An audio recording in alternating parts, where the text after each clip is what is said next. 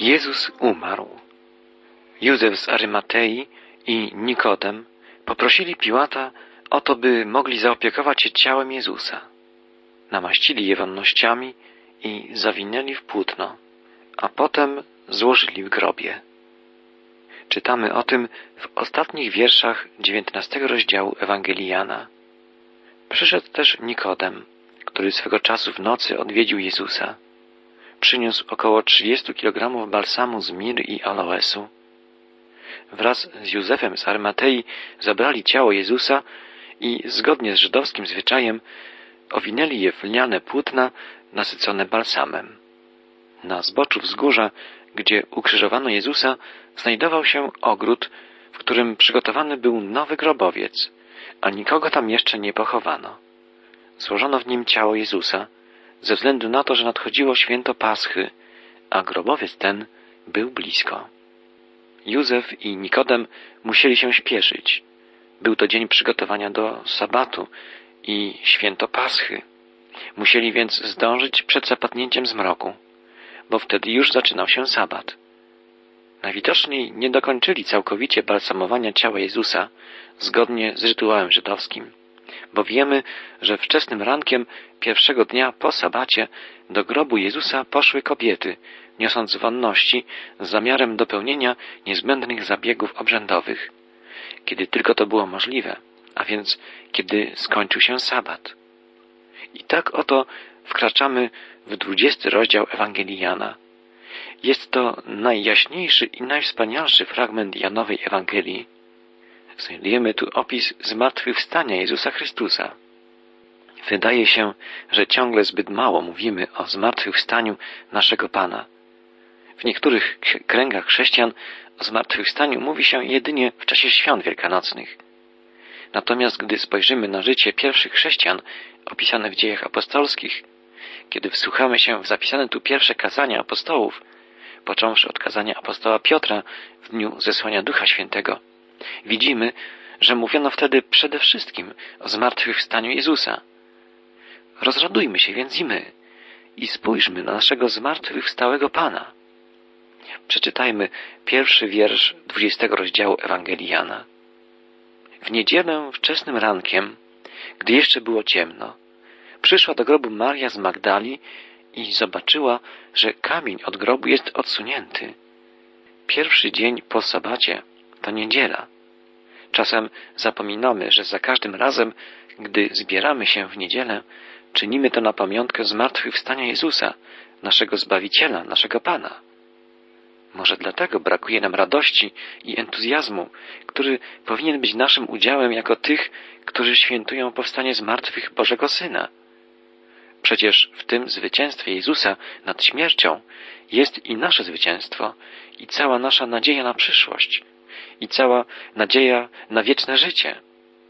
Jezus mówi, ja jestem zmartwychwstaniem i życiem. Kto we mnie wierzy, choćby i umarł, żyć będzie. Wiemy z relacji ewangelisty Marka, że do grobu Jezusa udały się wczesnym rankiem trzy kobiety. Maria Magdalena, Maria, matka Jakuba i Salome. Łukasz w swojej Ewangelii odnotował fakt, że kobiety te były obecne przy tym, jak Nikodem i Józef z Arymatei chowali Jezusa w grobie. Obejrzały one grób i to, w jaki sposób zostało w nim złożone ciało Jezusa. Wiedziały więc dokładnie, gdzie znajduje się grób Jezusa. Martwiły się jedynie o to, kto pomoże odsunąć im ciężki głaz, zasłaniający wejście do grobowca. Gdy przyszły na miejsce, zobaczyły kamień odsunięty od grobu i wtedy Maria Magdalena postanowiła pobiec i powiadomić o tym uczniów Jezusa. Maria Magdalena była tą kobietą, z której Pan Jezus wypędził siedem demonów. Bardzo kochała Jezusa. Była obecna przy Jego ukrzyżowaniu i przy tym, jak chowano Go do grobu. Gdy tylko to było możliwe, pośpieszyła o świcie wraz z dwiema innymi kobietami do grobu Jezusa i gdy zobaczyła odwalony kamień, natychmiast pobiegła do Piotra i Jana. W drugim wierszu dwudziestego rozdziału Ewangelii Jana czytamy Pobiegła więc do Szymona Piotra i do tego ucznia, którego Jezus szczególnie kochał i powiedziała Ktoś zabrał Pana z grobu i nie wiadomo, gdzie go położył. Uczeń, którego Jezus szczególnie kochał, to Jan. Jak pamiętamy, Jan zawsze używa swej Ewangelii takiego określenia, gdy pisze o sobie. Widzimy, że Jan i Szymon są razem. Najprawdopodobniej Jan zabrał Szymona Piotra do swojego domu. Po zaparciu się Jezusa Piotr był wstrząśnięty i miał ogromne poczucie winy. Widzimy, że Jan nie odwrócił się od niego, mimo że był świadkiem zdrady Piotra. Jak pamiętamy, to oni dwaj poszli za Jezusem, gdy zaprowadzono go na dziedziniec arcykapłana, gdzie Jezus był przesłuchiwany. Dzięki Bogu, że Jan zaopiekował się Piotrem, gdy potrzebował on tak bardzo pomocy i pociechy. Pamiętamy, że Jan z powodu swojego wybuchowego charakteru był nazywany przedtem synem gromu. Teraz natomiast widzimy, jak jest przemieniony. Zostanie nazwany apostołem miłości. Jak cudowna jest ta przemiana. Maria Magdalena sądziła, że ktoś zabrał z grobu ciało Jezusa, że ułożył je gdzieś indziej. Podejrzewała zapewne, że mógł zrobić to ktoś na polecenie arcykapłanów. Nie spodziewała się zmartwychwstania Jezusa. Wiemy, że później przywódcy religijni Żydów oskarżą uczniów Jezusa o to, że wykradli z grobu ciało Jezusa. Natomiast pierwszą myślą Marii Magdaleny, jak widzimy, jest to, że ciało Jezusa zabrali z grobu żydowscy przywódcy. Gdyby tylko mieli oni ciało Jezusa, na pewno wystawiliby je na publiczny widok, żeby udowodnić, że wieść o zmartwychwstaniu nie jest prawdziwa. Jednak Jezus naprawdę powstał z martwych. Piotr i ten drugi uczeń natychmiast wyszli i udali się do grobu. Biegli razem, ale wkrótce ten drugi uczeń wyprzedził Piotra i przed nim przybył do grobu. Szymon Piotr i Jan również nie oczekiwali zmartwychwstania Jezusa. Sądzili zapewne, że Maria Magdalena z powodu panujących jeszcze ciemności pomyliła groby, albo że coś się jej przywidziało. Wiadomość była jednak tak elektryzująca, że Piotr i Jan wybiegli natychmiast, żeby sprawdzić, co się wydarzyło. Nie spodziewali się absolutnie, że mogą spotkać żywego Jezusa. Chcieli dowiedzieć się, co stało się z jego ciałem. Ponieważ Jan był młodszy, wyprzedził Piotra i przybiegł do grobu pierwszy. Jest bardzo prawdopodobne, że Jan nie miał jeszcze wówczas dwudziestu lat, że był nastolatkiem. Znał dobrze miejsce, w którym znajdował się grób Jezusa, bo był pod krzyżem, gdy Jezus umierał i gdy potem go chowano. Nachylił się, czytamy, i dojrzał w głębi porzucone lniane płótna. Nie wszedł jednak do wnętrza. To, co zobaczył Jan, zdumiało go i zatrzymało u wejścia do grobu. Nie miał odwagi wejść do środka. Zobaczył leżące tam wewnątrz prześcieradła, którymi owinięty był Jezus, ale ciała Jezusa nie było. Zaraz też nadszedł za nim Szymon Piotr, czytamy dalej. Wszedł do grobowca i zobaczył porzucone tam płótna także chustę, którą była obwiązana głowa Jezusa. Do grobu dotarł, dysząc i sapiąc, Piotr. Piotr rzadko się wahał, zawsze działał spontanicznie. Wszedł więc od razu do grobowca. Zobaczył leżące tam płótna i chustę, w którą zawinięta była głowa Jezusa. Pamiętamy, że Józef z Arymatei i Nikodem zawinęli ciało Jezusa w płótna nasączone aloesem i mirą. Powstawała w ten sposób szczelna warstwa chroniąca ciało zmarłego przed wilgocią i powietrzem. W jaki sposób ciało Jezusa wydostało się z tej osłony? Jezus Chrystus wydostał się z grobu tak jak ziarno z ziemi. Pamiętamy, że Jezus mówił wcześniej swym uczniom o ziarnie pszenicy, które wpada w ziemię i musi obumrzeć, żeby wyrósł z niego kłos zboża. W ziemi pozostaje jedynie stara skorupka ziarenka. I to właśnie pozostało w grobie Jezusa. Po prostu stara skorupka, w której Jezus został włożony do grobowca. Pamiętamy, że gdy Jezus wskrzesił Łazarza, wyszedł on z grobowca cały zawinięty w płótna. I Jezus polecił obecnym tam krewnym Łazarza, żeby go rozwiązali. Łazarz wyszedł z grobu w swoim starym ciele. Został wskrzeszony, a po jakimś czasie musiał ponownie umrzeć. Jezus Chrystus powstał z martwych. Wstał z grobu w nowym, chwalebnym ciele, które nie jest już podległe śmierci. Jezus żyje, jest jedynym, który powstał z martwych w taki sposób. Nigdy nie ujrzy już śmierci. Pokonał ją i wyrósł wysoko, jak głos zboża wyrasta nad ziemię. Zmartwychwstanie Jezusa to otwarte dla nas drzwi do wieczności. Dopiero wtedy wszedł do wnętrza uczeń, który pierwszy przybył do grobu. Czytamy. Zobaczył i uwierzył. Jan wszedł później do grobu i zobaczywszy wszystko z bliska, uwierzył.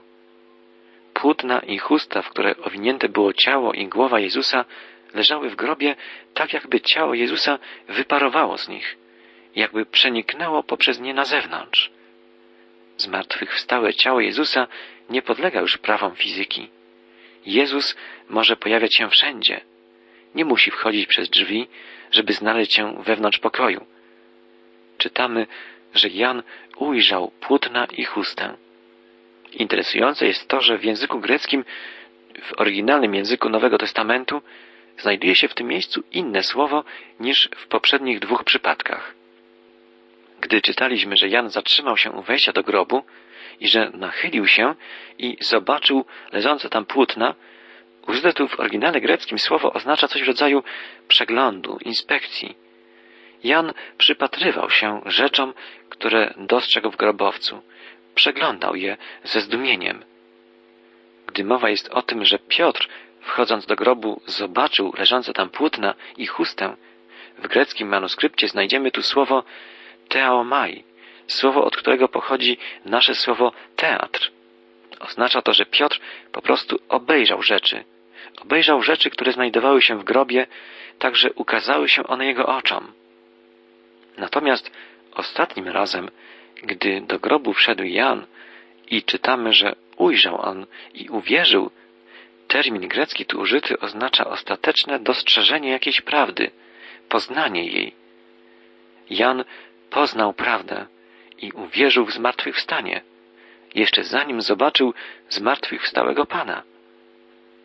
W dziewiątym i dziesiątym wierszu dwudziestego rozdziału Ewangelii Jana czytamy słowa, które w dużym stopniu wyjaśniają zachowanie uczniów Jezusa. Dotąd nie pojmowali zapowiedzi pisma, że on musi wstać z grobu. Uczniowie wrócili do domu.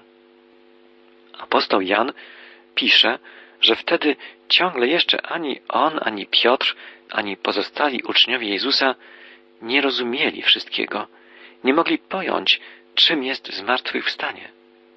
Mimo, że znali proroctwa Starego Testamentu i mimo, że Jezus kilkakrotnie sam zapowiadał im, że trzeciego dnia powstanie z martwych, nie byli w stanie pojąć, czym jest zmartwychwstanie. Nawet gdy Jezus ukazywał się potem swym uczniom, patrzyli na Niego z niedowierzaniem, z lękiem. Niech nas to nie dziwi. Powstanie Jezusa z martwych to coś, co burzy porządek świata, w którym żyjemy. Jaskrawa światłość bijąca z pustego grobu Jezusa to światłość wieczności, światłość Bożej mocy i Bożej chwały. Większość ludzi współczesnych nam także nie akceptuje faktu zmartwychwstania Chrystusa. Jest to coś, z czym umysł człowieka nie może sobie poradzić, czego nie może objąć i dlatego najczęściej po prostu odrzuca. Nawet niektórzy teolodzy tworzą hipotezy przeczące temu, że Jezus Chrystus powstał z grobu. Jednak jeśli powiedzielibyśmy, że zmartwychwstanie jest czymś wątpliwym, że być może go nie było, nie mielibyśmy w ogóle prawa nazywać się chrześcijanami. Apostoł Paweł pisze w swym liście do Koryntian Jeśli Chrystus nie został wzbudzony, daremna jest wasza wiara. Jesteście jeszcze w swoich grzechach. Jeśli tylko w tym życiu pokładamy nadzieję w Chrystusie, jesteśmy ze wszystkich ludzi najbardziej pożałowania godni. A jednak Chrystus został wzbudzony z martwych i jest pierwiastkiem tych, którzy zasnęli. Drogi przyjacielu, mamy relacje świadków zmartwychwstania Jezusa. Mamy cały Nowy Testament, który poświadcza to, że Jezus żyje, że żyje jako zmartwychwstały Pan. Mamy Stary Testament, który możemy teraz odczytywać w świetle nauki Nowego Testamentu. I widzimy wiele proroctw, które się wypełniły i stale się wypełniają. Możemy obserwować wypełnianie się woli Boga, realizowanie się Bożego planu zbawienia, Bożego planu dla świata, dla ludzkości, dla nas, od stadium proroczej zapowiedzi, poprzez realizację proroctw, aż do objawienia nam pełnego obrazu Bożego działania i wizji tego, co nas czeka, co nastąpi u końca czasów. Żyjemy w erze działania Ducha Świętego, który został zesłany na ziemię po to, by wprowadzać nas we wszelką prawdę, żeby objaśniać nam i tłumaczyć słowa Pisma Świętego, tak, żeby stawały się one dla nas nie tylko zrozumiałe, ale żeby nas przemieniały i prowadziły jako pełne mocy, żywe, zbawienne słowa Boże.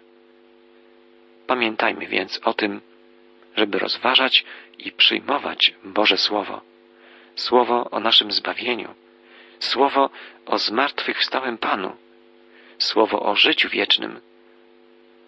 Są to słowa ważniejsze od jakichkolwiek innych słów, których dzisiaj słyszymy tak wiele. Są to słowa, które objawiają prawdę, prawdę o Bogu, prawdę o człowieku, prawdę o życiu, prawdę o miłości. Ożywia je i czyni je zrozumiałymi dla nas Duch Święty, Duch Prawdy, Duch Chrystusowy, działający pośród nas i w nas, jeśli tylko otwieramy dla Niego swoje serca. Ten to Duch Święty, Duch Boży, wzbudzi nas do wiecznego życia, tak jak wzbudził z martwych Jezusa.